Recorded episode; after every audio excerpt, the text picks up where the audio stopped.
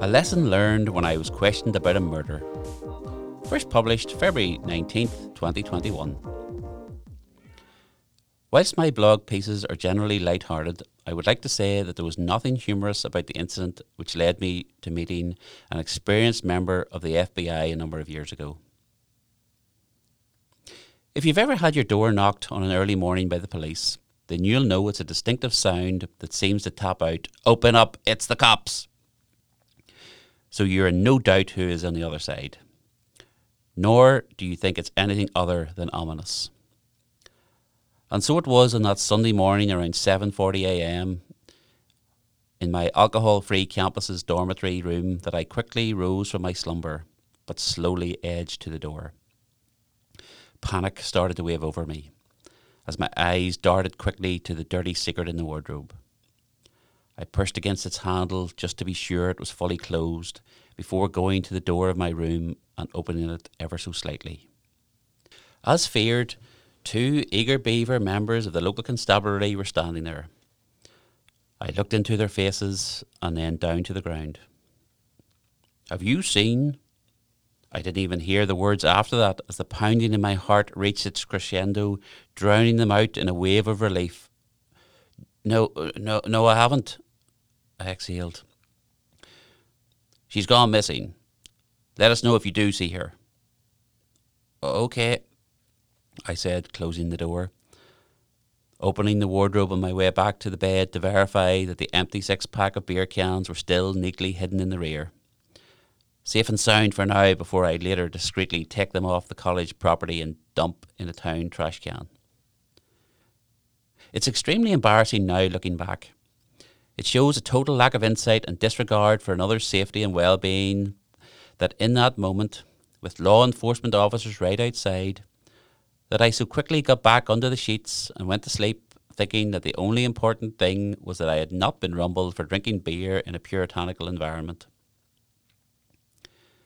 It was a few hours later when the body was discovered, about 200 yards away from where I was lying, hidden under leaves in amongst the trees. I didn't know her. I knew of her. I had seen her once or twice in passing, but that was about it. It was still a shock, of course, but mostly because thoughts moved on to who did it. Like any good murder mystery, there were a host of suspects and a myriad of circumstantial events that would allow for several wild goose chases and even wilder imaginings. I won't deal with them now. I'll save for another time and place. But the investigation, of which I was a very small part of, did leave me with a number of insights that have stayed with me.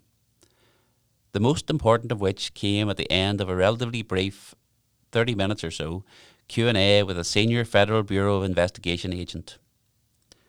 It was him asking the questions and me providing what limited answers I could. I had nothing to fear now that illicit alcohol consumption was not on the agenda, but it was still a little tense despite that. The very fact that you're sitting across the table from someone whose sole mission is to quickly work out whether you are honest or not, when we all have some secret to hide, does raise the stakes. It was his Columbo moment that threw me. Just as Peter Falk's character in the eponymous TV detective series did so well and so often to those under suspicion. As we were concluding the statement giving and we both visibly relaxed, the officer said, "Oh, just one more thing. What haven't you told me?" My mind melted in what I imagined was something like Edvard Munch's The Scream. What haven't I told him? What haven't I told him? What's he getting at? What does he know? Is he going to arrest me right now? Am I going to jail for the rest of my life? Am I going to get the chair? I became a bumbling idiot in a split second.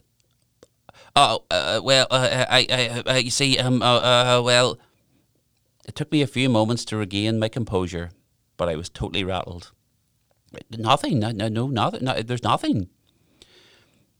He smiled and wrapped up proceedings, thanking me for my time.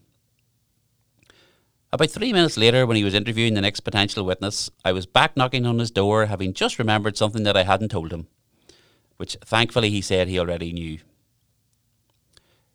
In my work now as a solicitor, I will often use the tactic of summing up first interviews with that killer question. What haven't you told me? However, it's useful for so many interactions that we have in life where people, companies, politicians are trying to varying degrees to manipulate us to always seek to ask and have answered, what are you not telling me? Stop looking only at what information you're being provided with freely. Instead, focus on digging deeper and get the full picture. That's the only way you'll know you have the truth, the whole truth, and nothing but the truth. This podcast was recorded in Granite Podcast Studio. Interested in starting up your own podcast but don't know how? Granite Podcast Studio can help. Record your podcast in our state-of-the-art studio, which is based in the heart of Newry City. Our studio has cutting-edge and user-friendly technology and can seat up to 4 people. We also provide an editing service for our team, using your guidance and editing notes to provide you with a flawless finished product, leaving your listeners wanting more. For more information on how you can get started, visit www.granitepodcaststudio.com.